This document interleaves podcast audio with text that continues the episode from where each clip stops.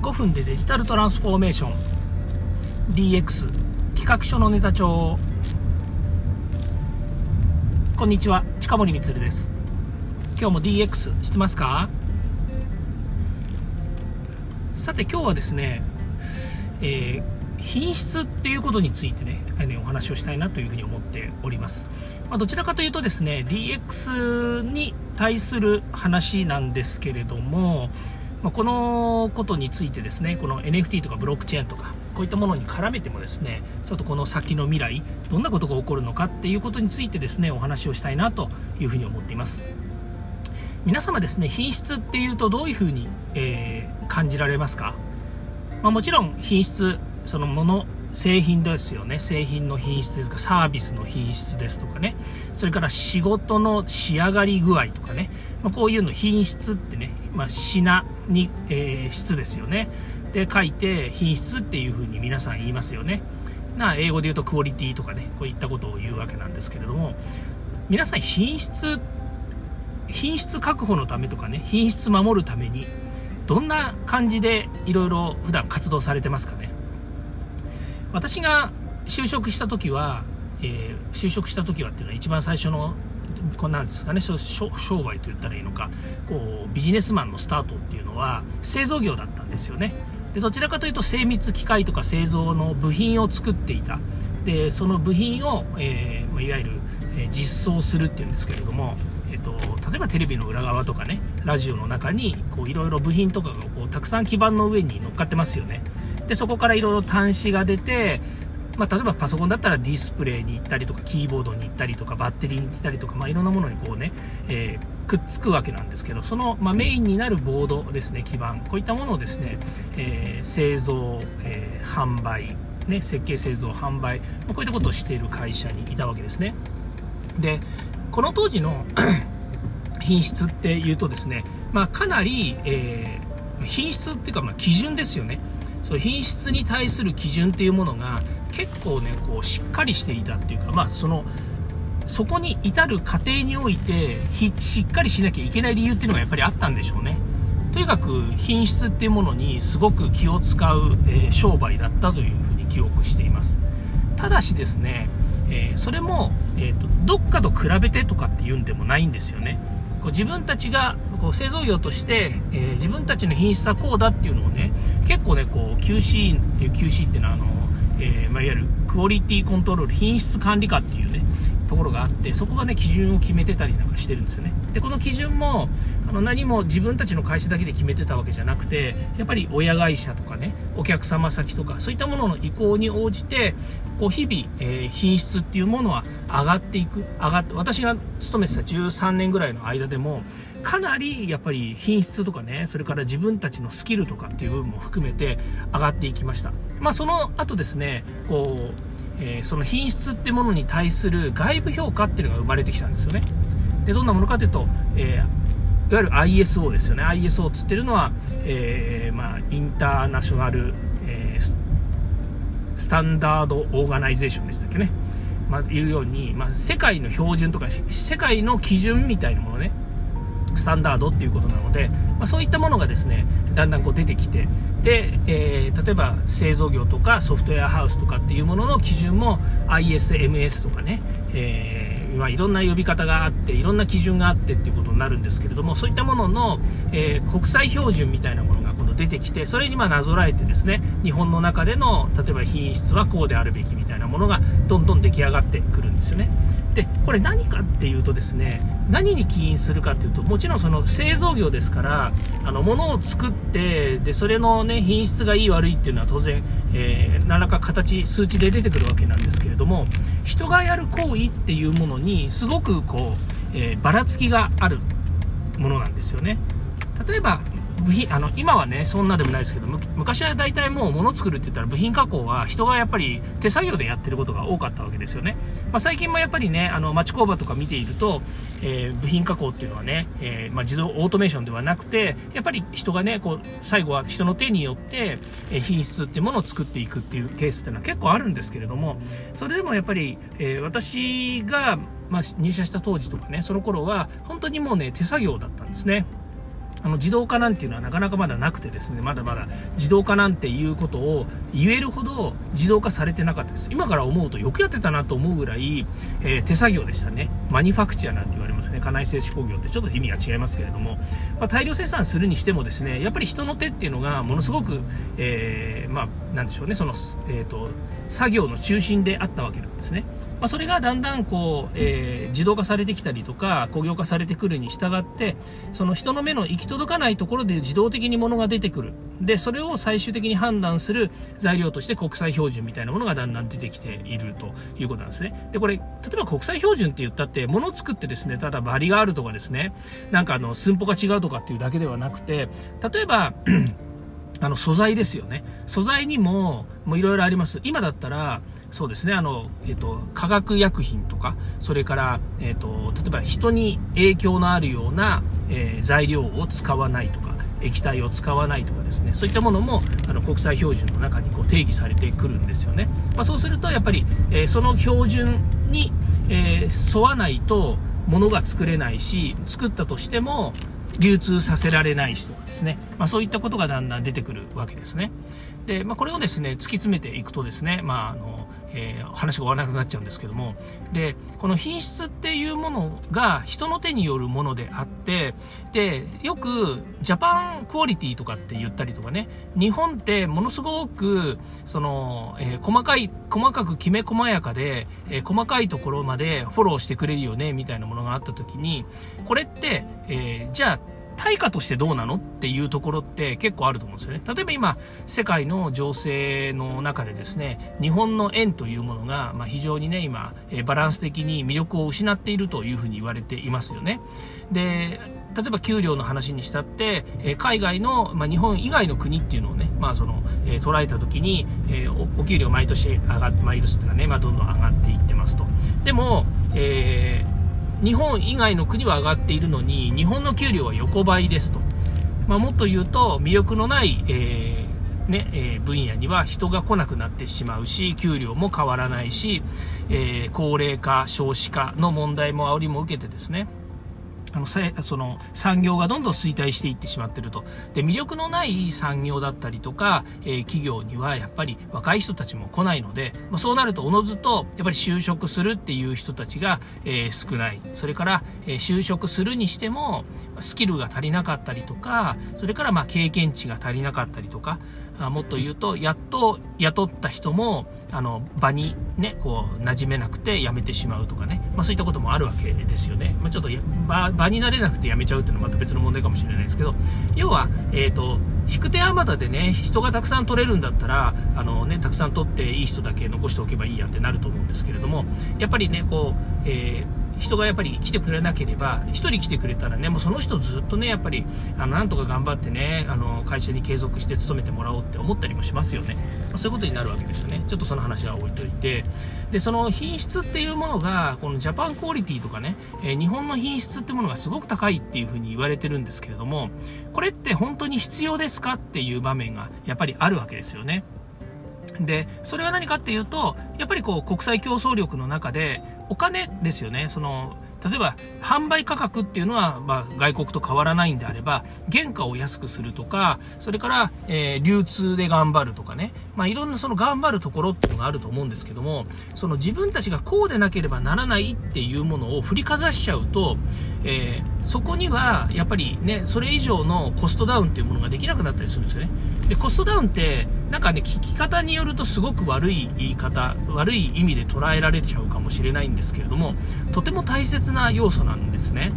で価格競争力とか価格弾力性っていうふうによく言われると思うんですけれどもその弾力性っていうのはその自分たちの商売の値引きをしたりとか価格をね下げたりとか、まあ、高くしたりっていうのもあるんですけどもそういうことをする幅を持たせてること幅が持てる持てることを弾力性っていうんですね。だけど今の大体商売のやり方でいくと弾力性というよりももう、えー、利益がほとんど取れないと今の状態ではですね。なので、えー、どうやって、えー、まあ、えーと、損をしないようにするのかみたいなね、まあ、ななんでしょうね、全くあの本来自分たちが考えている自分たちが、えー、まあね、あのビジネスとしてね考えるるいろんなそのシナリオとかねセオリーみたいなものは全くこうね当てはまらなくなってきている部分があるんですよね。でそれもこれもねあのあのそれもこれもって全部じゃないんですけど要因の一つはやっぱりねそのクオリティなんですよね。でこのクオリティっていうものをねしっかり守るこれは大切なんだけれどもあんまり守りすぎてしまうと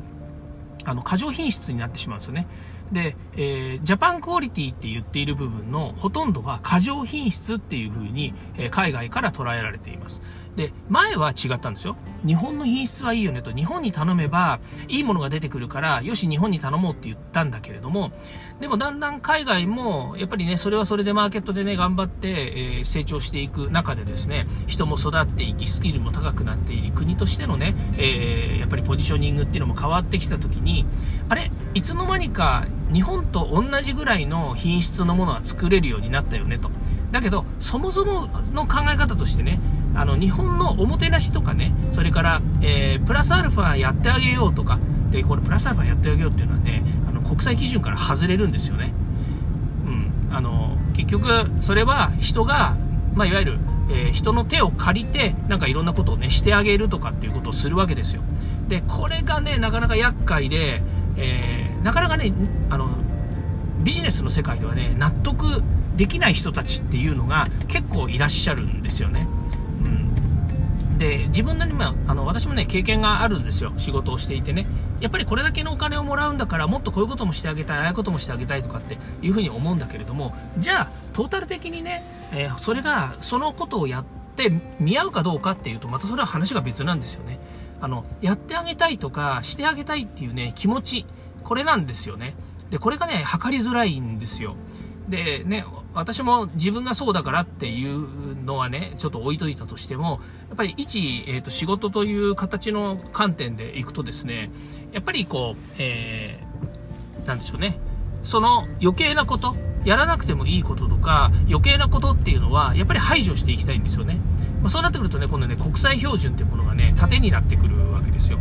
うん、国際的にはね、これでいいから、えー、ここまでやればいいですよねっていう風になってくるんですね。で、そうするとね、またね、今度逆で、あの、なんていうんですかね、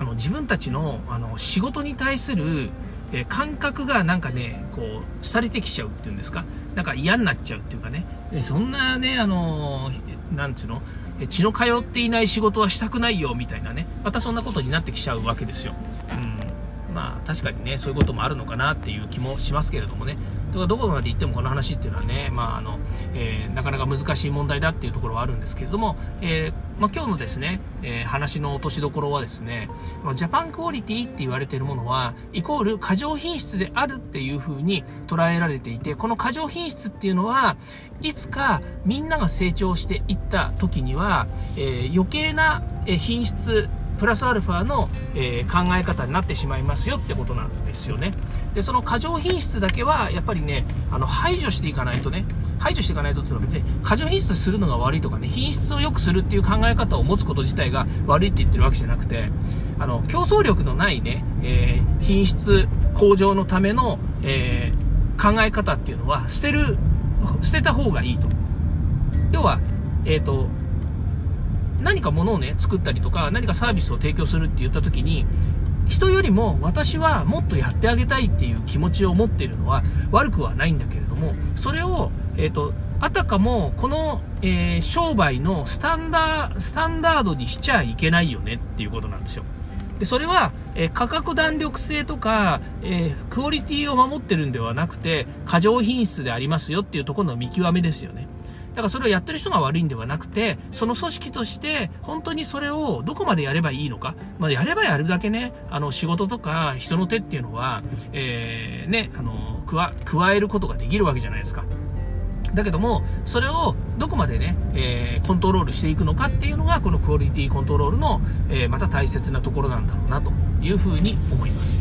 えもう一個はですね、このブロックチェーンとか、えー、今のね、こう、Web3 っていうところの話の続きをね、えー、今日もこれで、これからまたしたいなというふうには思うんですけども、ただね、あんまり時間もないので、まあ、簡単に言うとですね、要は、えっ、ー、と、人がやらなくてもいい、えー部分というものが、まあ、多様化されていくということなんですよね。例えば、えー、Web2 の世界で銀行のあの決済とかね、それから窓口に行っていろんなものをね、こう、え、手配するとかっていうこと、まあ、例えば保険の契約をするにしたってそうですし、何かの、そうですね、えー、手続きをするときに、え、銀行の紐付けだったりとか、あとはマイナンバーカードの紐付けだったりとかね、こういったものがネットでしていきますよね。例えば、ふるさと納税やったことある人いますかね？ふるさと納税ってワンストップですよね。えー、ふるさと納税で納税をします。で、納税をするんですけれど、まず最初に物を買うんですよね。例えば、私だったら、えー、新潟県の村上市の鮭を毎年ね、あの、買ってるんですよ。えー、ごめんなさい。そういう意味じゃ、あの、えー、新潟県の村上市に、君は何かあるのかねって言われると何にもないんですよ。たまたま昔、え、新潟の村上の鮭を食べたらものすごく美味しかったから、え、鮭は村上だねっていう話に、あの、家族内でなっているということなんですよね。まあ、その他にもね、えー、ぶどうはどこどこで買おうとかね、肉はどこどこで買おうとかね、ホタテは釧路で買おうとかね、釧路はお世話になってるからです、みたいなね。だけど美味しいから買うぞという、まあね、そういったね、いろんな話はあるんですけれども、だけど、この、えーなんだ、そのふるさと納税のあの仕組みとか手続きだったらすごいシンプルですよ。シンプルっていうか、すごく分かりやすいですよね。で、あれをね、え使ってワンストップでできるっていうことが、いや、ワンストップでできるほどね、あの、人の手が加えられているんだから、これこそ過剰品質でしょっていうふうに言われたら、それはね、あの、元も子もなくないんですけれども、ただ、えー、それを作っている、例えば、そうね、あれなんでしょうね、ふるさと納税はサトフルとかね、えー、ふるさと納税のなんとかとかね、えーと、あとヤフーとかもやってらっしゃるのかもしれないですけどね、楽天さんもやってますよね。で、そういったところは、やっぱりこう、技術ですよね。その Web2 の技術とかね、まあ、ブロックチェーンは使ってないので多分 Web3 にはならないと思うんですけど、すべて、あの、仕組みの中でね、その、いわゆる技術と技術って言ってるのは、えっ、ー、と、ウェブの世界での仕組みを使って、えー、誰しもがワンストップで、ものすごく効率よく手続きができるようにっていう研究をしながら実装してるわけですよ。で、これをね、持って、えー、ね、すごくあの品質がいいというのは、もうこれは僕は正解だというふうに思ってるんですよね。で、その品質は、あの、やっぱり、その、使ってる人たち、えー、使ってる人たちって言ってるのは消費者、ユーザー側がやっぱり利を得ているっていうふうに考えるんですよね。これがね、本当にもう昔あったんですけれども、その、えっ、ー、と、申し込みはここでする。で、手続きはここでする。で、他のお金を払うのは銀行に行って振り込まなきゃいけないとかね。まあ、そんなことになってくるともうめんどくさくてやめようぜと。めんどくさいからこれやんなやんなくていいんじゃないのとかっていう風になっちゃうケースっていうのが昔いっぱいあったわけですよ。まだまだね、今みたいにネットで全部スマホで完結みたいなのができないとですね。でも今、え技術がどんどん進化をして、そしてネットでワンストップで、えー、物が買えたりとか手続きが済んだりとか、えー、もっと言うと、ね、仕事にも役立つみたいなね、こういったものが、えー、DX ですよ。DX の世界だったりとか、えそれからあの生産性向上の世界だったりとかね、それからあとは、えそうですね、なんて言ったらいいのかわからないんですけれども、こう、もしかするとね、NFT みたいなものを使うとかね、ブロックチェーンとかでね、あの、え、誰も介在しないでも、え、スマートコントラクトで手続きをしてくれるとかね、まあ、いろんなことがこれからの社会できてくるわけですよ。この将来、未来はね。で、そういった時に、あれ？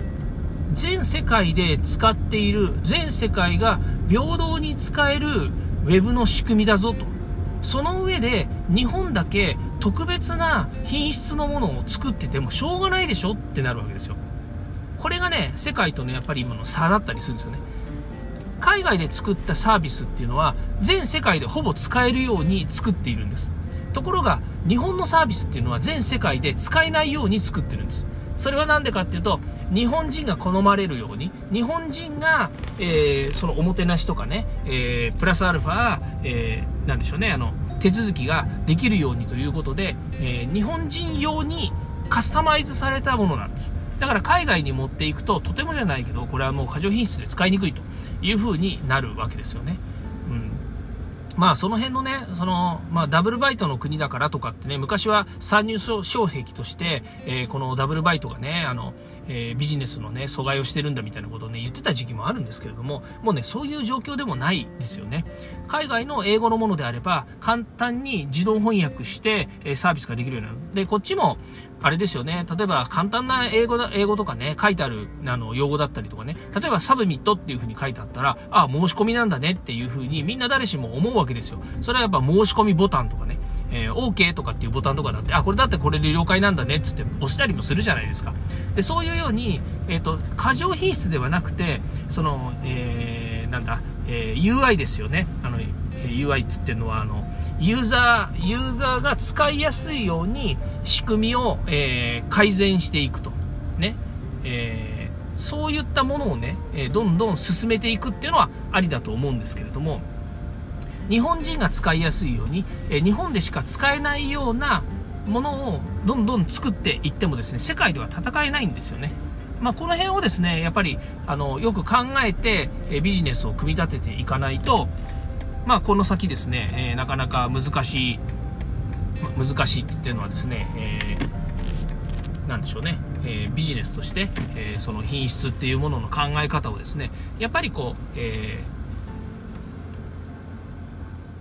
過剰品質ってものをですね、やっぱりこうね、考え直すっていうきっかけにはならないんだろうなと思うんですよね。まあ、えっ、ー、と、自分たちはね、一生懸命やってるじゃないか、自分たちはね、品質いいものを作って世界と戦おうとしてるんだからね、余計なこと言うんじゃないよというふうに言ったとしても、あの、さっきも言いましたけどね、世界はやっぱり、え、同等に日本と戦えるように、日本ね、ジャパニーズナンバーワンって言ってた時なんて、世界が日本に追いつけ追い越せってやってきたんですよね。で、そうすると日本の品質とかね、日本のやり方、日本のビジネスの仕方とか、仕事のやり方とかっていうのはね、みんな学んでいるわけですよ。で、当然日本もね、えー、海外の労働力っていうものが安かった時には、えー、その労働力の安い国を使おうと思ってね、日本流のやり方っていうのをみんなに教え込んだわけですよね。そうすると、その教え込まれた人たちっていうのは、あ、こうすればいいのかと、こうすればできるのかっていう中に、やっぱり本来のね、えー、過剰品質ってものをマイナスしていくと、そこそこの品質でいいものを作れるようになってくるわけですよ。ね。で、そこら辺の、やっぱり感覚が、日本はいつまで経っても、いつでも、いつまで経っても、えー、みんなよりも上だと。みんなよりも仕事ができると。みんなよりもいいものが作れるとかっていう風にね、思ってて、そのいいものを作るっていうものが品質っていうところに落とし込んでしまうと、えー、過剰品質っていうのはいつまで経ってもなくならないなというようなお話です。えー、別にね、それが悪いというふうに言ってるわけではないんですけれども、えー、なんとなくですね、今の、えーと、風潮の中に、えーと、日本は給料が安いとかね、それから、えーと、世界で戦えてないとかね、それからなんかいろんなことをね、言っているんですけれども、もっとね、根深い何かいろんなね、状況があるんじゃないのかなというふうに思う中に、えーその染みついたね、日本人、私なんか特にも、えっ、ー、と、その、さっき言いましたようにですね、ジャパニーズナンバーワンっていうところを、えー、経験しつつ、その品質っていうものをね、えー、かなりやっぱり追求するような、えっ、と、土台から、えこう、今に至ってるわけなので、その品質ってものの考え方とかね、えその、もっといいものにしてやろうみたいなところの感覚っていうのは、ものすごいあるつもりではいるんですよ。あの、すっ飛ばすこともいっぱいありますけどね。いや、それはもうね、あの、いちいち品質なんて考えててもしょうがないんだからね、まずアウトプットをしようみたいなことは言ったりもするんだけれども、でも、あの、やっぱりね、自分自身もそうですし、やっぱり社会としてもね、もっとやっぱり考え直さなきゃいけない根本的ななんか資質みたいなもののところにね、えー、何か答えがあるような気がしてならないなというふうに思いました。えー、なんで今日はですね、この品質の話をしようと思ったのか、ちょっとわからないんですけれども、うーん、そうですね。わかんないですね。そう。ただまあ、ブロックチェーンとかね、えー、あの、ちょっと話してないですけど、そのスマートコントラクトとかっていうつ、つ、あの、使うことによって、そもそもね、人が返さないでも、えー、仕事が達成されて、しかも、そこにある、そのいろんなね、その手続きというものがね、あの、すべて記録されているので、トレーサビリティもできるというようなことがね、実現されていくっていう技術、こういったものをうまく、もっとね、いや、うまく使うというのは、今はまだ、うまく使えるほどは普及してないから使えないっていうところはあると思うんですけど、もっとね、あの、うまく使えるような、もっと普及して、みんながね、えー、民主化されて、みんなが使え、もっと使えるようになってくるようなところに来るとですね、えー、世界で戦う一つの基盤として、えー、ねえーと、誰もが同じプラットフォームの上で、えーと活動ができるというふうになると思います。でこれあのいつまでたっても平行線なんですけれども日本には日本人しかできない何か、えー、ものづくりの大切さみたいなものがあるとすればそれが品質ですっていうところに落とし込んではいけないなというふうに思うので、えー、もっとね、えー、そうですね。まあ答えないんですけどね。あのいろいろ考えた方がいいんじゃないのかなというふうに思いました。ということで今日はこれで終わりたいと思います、え今日も聞いていただきましてありがとうございました。ではまた。